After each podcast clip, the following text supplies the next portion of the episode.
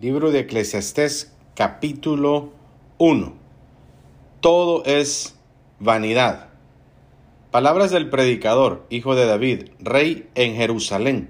Vanidad de vanidades, dijo el predicador, vanidad de vanidades. Todo es vanidad. ¿Qué provecho tiene el hombre de todo su trabajo con que se afana debajo del sol? Generación va y generación viene, mas la tierra siempre permanece sale el sol y se pone el sol y se apresura a volver al lugar de donde se levanta. El viento tira hacia el sur y rodea al norte, va girando de continuo y a sus giros vuelve el viento de nuevo.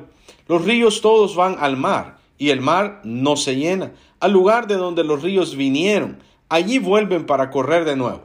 Todas las cosas son fatigosas, más de lo que el hombre puede expresar.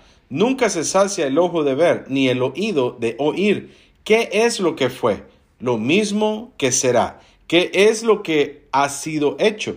Lo mismo que se hará. Y nada hay nuevo debajo del sol.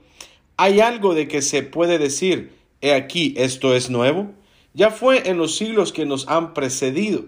No hay memoria de lo que precedió, ni tampoco de lo que sucederá habrá memoria en los que serán después. La experiencia del predicador. Yo el predicador fui rey sobre Israel en Jerusalén y di mi corazón a inquirir y a buscar con sabiduría sobre todo lo que se hace debajo del cielo. Este penoso trabajo dio Dios a los hijos de los hombres para que se ocupen en él. Miré todas las obras que se hacen debajo del sol y he aquí, todo ello es vanidad y aflicción de espíritu lo torcido no se puede enderezar y lo incompleto no puede contarse. Hablé yo en mi corazón diciendo, He aquí yo me he engrandecido y he crecido en sabiduría sobre todos los que fueron antes de mí en Jerusalén, y mi corazón ha percibido mucha sabiduría y ciencia, y dediqué mi corazón a conocer la sabiduría y también a entender las locuras y los desvaríos. Conocí que aún esto es la aflicción de espíritu, porque en la mucha sabiduría hay mucha molestia, y quien añade ciencia añade dolor. Capítulo 2 Dije yo en mi corazón, ven ahora, te probaré con alegría y gozarás de bienes. Mas he aquí esto también era vanidad. A la risa dije, enloqueces, y al placer, ¿de qué sirve esto? Propuse en mi corazón agasajar mi carne con vino y que anduviese mi corazón en sabiduría, con retención de la necedad, hasta ver cuál fuese el bien de los hijos de los hombres, en el cual se ocuparan debajo del cielo todos los días de su vida. Engrandecí mis obras, edifiqué para mí casas, planté para mí viñas, me hice huertos y jardines y planté en ellos árboles de todo fruto. Me hice estanques de aguas para regar de ellos el bosque donde crecían los árboles. Compré siervos y siervas. Y tuve siervos nacidos en casa. También tuve posesión grande de vacas y de ovejas, más que todos los que fueron antes de mí en Jerusalén. Me amontoné también plata y oro y tesoros preciados de reyes y de provincias me hice de cantores y cantoras, de los deleites de los hijos de los hombres y de toda clase de instrumentos de música. Y fui engrandecido y aumentado más que todos los que fueron antes de mí en Jerusalén. A más de esto, conservé conmigo mi sabiduría. No negué a mis ojos ninguna cosa que desearan, ni aparté mi corazón de placer alguno, porque mi corazón gozó de todo mi trabajo, y esta fue mi parte de toda mi faena Miré yo luego todas las obras que habían hecho mis manos y el trabajo que tomé para hacerlas, y aquí todo era vanidad y aflicción de espíritu, y sin provecho debajo del sol. Después volví yo a mirar para ver la sabiduría y los desvaríos y la necedad, porque ¿qué podrá ser el hombre que venga después del rey? Nada, sino lo que ya ha sido hecho y he visto que la sabiduría sobrepasa la necedad como la luz a las tinieblas. El sabio tiene sus ojos en su cabeza, mas el necio anda en tinieblas. Pero también entendí yo que un mismo suceso acontecerá el uno como el otro. Entonces dije yo en mi corazón, ¿cómo sucederá al necio? Me sucederá también a mí, para que, pues he trabajado hasta ahora por hacerme más sabio. Y dije en mi corazón que también esto era vanidad, porque ni del sabio ni del necio habrá memoria para siempre, pues en los días venideros ya todo será olvidado, y también morirá el sabio como el necio. Aborrecí por tanto la vida, porque la obra que se hace debajo del sol me era fastidiosa, por cuanto todo es vanidad y aflicción de espíritu. Asimismo aborrecí todo mi trabajo que había hecho debajo del sol, el cual tendré que dejar a otro que vendrá después de mí. Y quién sabe si será sabio o necio el que se enseñoreará de todo mi trabajo en que yo me afané y en que ocupé debajo del sol mi sabiduría. Esto también es vanidad. Volvió, por tanto, a desesperanzarse mi corazón acerca de todo el trabajo en que me afané y en que había ocupado debajo del sol mi sabiduría, que el hombre trabaje con sabiduría y con ciencia y con rectitud, y que haya de dar su hacienda a hombre que nunca trabajó en ello. También es esto vanidad y mal grande, porque ¿qué tiene el hombre de todo su trabajo y de la fatiga de su corazón con que se afana debajo del sol? Porque todos sus días no son sino dolores y sus trabajos molestias, aun de noche su corazón no reposa. Esto también es vanidad. No hay cosa mejor para el hombre sino que coma y beba, y que su alma se alegre en su trabajo. También he visto que esto es de la mano de Dios, porque ¿quién comerá y quién se cuidará mejor que yo? Porque al hombre que le agrada, Dios le da sabiduría, ciencia y gozo, mas al pecador da el trabajo de recoger y amontonar, para darlo al que agrada a Dios. También esto es vanidad y aflicción de espíritu. Capítulo 3. Todo tiene su tiempo. Todo tiene su tiempo y todo lo que se quiere debajo del cielo tiene su hora. Tiempo de nacer y tiempo de morir, tiempo de plantar y tiempo de arrancar lo plantado, tiempo de matar y tiempo de curar, tiempo de destruir y tiempo de edificar, tiempo de llorar y tiempo de reír, tiempo de endechar y tiempo de bailar, tiempo de esparcir piedras y tiempo de juntar piedras, tiempo de abrazar y tiempo de abstenerse de abrazar, tiempo de buscar y tiempo de perder, tiempo de guardar y tiempo de desechar, tiempo de romper y tiempo de coser, tiempo de callar y tiempo de hablar, tiempo de amar y tiempo de aborrecer, tiempo de guerra y tiempo de paz. ¿Qué provecho tiene el que trabaja de aquello en que se afana? Yo he visto el trabajo que Dios ha dado a los hijos de los hombres para que se ocupen en él. Todo lo hizo hermoso en su tiempo y ha puesto eternidad en el corazón de ellos sin que alcance el hombre a entender la obra que ha hecho Dios desde el principio hasta el fin. Yo he conocido que no hay para ellos cosa mejor que alegrarse y hacer bien en su vida, y también que es don de Dios que todo hombre coma y beba y goce el bien de toda su labor. He entendido que todo lo que Dios hace será perpetuo, sobre aquello no se añadirá, ni de ello se disminuirá, y lo hace Dios para que delante de él teman los hombres. Aquello que fue, ya es, y lo que ha de ser, fue ya. Y Dios restaura lo que pasó. Vi más debajo del sol, en lugar del juicio, allí impiedad, y en lugar de la justicia, allí iniquidad. Y dije yo en mi corazón, al justo y al impío juzgará Dios, porque allí hay un tiempo para todo lo que se quiere y para todo lo que se hace Dije en mi corazón, es así por causa de los hijos de los hombres, para que Dios los pruebe y para que vean que ellos mismos son semejantes a las bestias. Porque lo que sucede a los hijos de los hombres y lo que sucede a las bestias, un mismo suceso es, como mueren los unos, así mueren los otros. Y una misma respiración tienen los dos, ni tiene más el hombre que la bestia, porque todo es vanidad.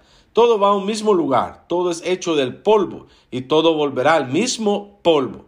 ¿Quién sabe que el espíritu de los hijos de los hombres sube arriba y que el espíritu del animal desciende abajo la tierra? Así pues, he visto que no hay cosa mejor para el hombre que alegrarse en su trabajo, porque esta es su parte, porque ¿quién lo llevará para que vea lo que ha de ser después de él? Capítulo 4 Me volví y vi todas las violencias que se hacen debajo del sol, y aquí las lágrimas de los oprimidos, sin tener quien los consuele, y la fuerza estaba en la mano de los opresores, y para ellos no había consolador.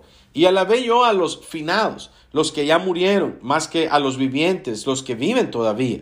Y tuve por más feliz que unos y otros a los que no ha sido aún, que no ha visto las malas obras que debajo del sol se hacen. He visto asimismo que todo trabajo y toda excelencia de obra despierta la envidia del hombre contra su prójimo. También esto es vanidad y aflicción de espíritu. El necio cruza sus manos y come su misma carne. Más vale un puño lleno con descanso que ambos puños llenos con trabajo y aflicción de espíritu. Yo me volví otra vez y vi vanidad debajo del sol. Está un hombre solo y sin sucesor, que no tiene hijo ni hermano, pero nunca cesa de trabajar, ni sus ojos se sacían de sus riquezas, ni se pregunta, ¿para quién trabajo yo y defraudo mi alma del bien? También esto es vanidad y duro trabajo. Mejores son dos que uno porque tienen mejor paga de su trabajo. Porque si cayeren el uno levantará a su compañero, pero hay del solo, que cuando cayere no habrá segundo que lo levante. También si dos durmieren juntos se calentarán mutuamente más. ¿Cómo se calentará uno solo? Y si alguno prevaleciere contra uno, dos le resistirán. Y cordón de tres dobleces no se rompe pronto. Mejor es el muchacho pobre y sabio que el rey viejo y necio, que no admite consejos porque de la cárcel salió para reinar, aunque en su reino nació pobre. Vi a todos los que viven debajo del sol caminando con el muchacho sucesor, que estará en lugar de aquel. No tenía fin la muchedumbre del pueblo que le seguía. Sin embargo, los que vengan después tampoco estarán contentos de él. Y esto es también vanidad y aflicción de espíritu. Capítulo 5 la insensatez de hacer votos a la ligera. Cuando fueres a la casa de Dios, guarda tu pie y acércate más para oír que para ofrecer el sacrificio de los necios, porque no saben que hacen mal. No te des prisa con tu boca, ni tu corazón se apresure a proferir palabra delante de Dios, porque Dios está en el cielo y tú sobre la tierra. Por tanto, sean pocas tus palabras porque de la mucha ocupación viene el sueño, y de la multitud de las palabras la voz del necio. Cuando a Dios haces promesas, no tardes en cumplirla, porque Él no se complace en los insensatos. Cumple lo que prometes. Mejor es que no prometas, y no que prometas y no cumplas. No dejes que tu boca te haga pecar, ni digas delante del ángel que fue ignorancia ¿Por qué harás que Dios se enoje a causa de tu voz y que destruya la obra de tus manos? Donde abundan los sueños, también abundan las vanidades y las muchas palabras. Mas tú teme a Dios. La vanidad de la vida. Si opresión de pobres y perversión de derecho y de justicia vieres en la provincia, no te maravilles de ello, porque sobre el alto vigila otro más alto, y uno más alto está sobre ellos. Además, el provecho de la tierra es para todos. El rey mismo está sujeto a los campos. El que ama el dinero no se saciará de dinero, y el que ama el mucho tener no sacará fruto. También esto es vanidad. Cuando aumentan los bienes, también aumentan los que los consumen. ¿Qué bien pues tendrá su dueño si no verlos con sus ojos? Dulce es el sueño del trabajador, coma mucho, coma poco, pero al rico no le deja dormir la abundancia. Hay un mal doloroso que he visto debajo del sol, las riquezas guardadas por sus dueños para su mal, las cuales se pierden en malas ocupaciones y a los hijos que engendraron, nada les queda en la mano. Como salió del vientre de su madre desnudo, así vuelve, yéndose tal como vino, y nada tiene de su trabajo para llevar en su mano. Este también es un gran mal, que como vino así haya de volver. ¿Y de qué le aprovechó trabajar en vano? Además de esto, todos los días de su vida comerá en tinieblas, con mucho afán y dolor y miseria. He aquí pues el bien que yo he visto, que lo bueno es comer y beber y gozar uno del bien de todo su trabajo con que se fatiga debajo del sol, todos los días de su vida que Dios le ha dado, porque esta es su parte. Asimismo, a todo hombre a quien Dios da riquezas y bienes, y le da también facultad para que coma de ellas y tome su parte y goce de su trabajo. Esto es don de Dios, porque no se acordará mucho de los días de su vida, pues Dios le llenará de alegría el corazón. Capítulo 6. Hay un mal que he visto debajo del cielo, y muy común entre los hombres, el del hombre a quien Dios da riquezas y bienes y honra, y nada le falta de todo lo que su alma desea pero Dios no le da facultad de disfrutar de ello, sino que lo disfrutan los extraños. Esto es vanidad y mal doloroso. Aunque el hombre engendrare cien hijos y viviere muchos años, y los días de su edad fueren numerosos, si su alma no se sació del bien y también careció de sepultura, yo digo que un abortivo es mejor que él, porque éste en vano viene y a las tinieblas va, y con tinieblas su nombre es cubierto. Además, no ha visto el sol, ni lo ha conocido, más reposo tiene éste que aquel. Porque si aquel viviere mil años dos veces, sin gustar del bien, ¿no van todos al mismo lugar? Todo el trabajo del hombre es para su boca, y con todo eso su deseo no se sacia, porque ¿qué más tiene el sabio que el necio? ¿Qué más tiene el pobre que supo caminar entre los vivos? Más vale vista de ojos que deseo que pasa, y también esto es vanidad y aflicción de espíritu.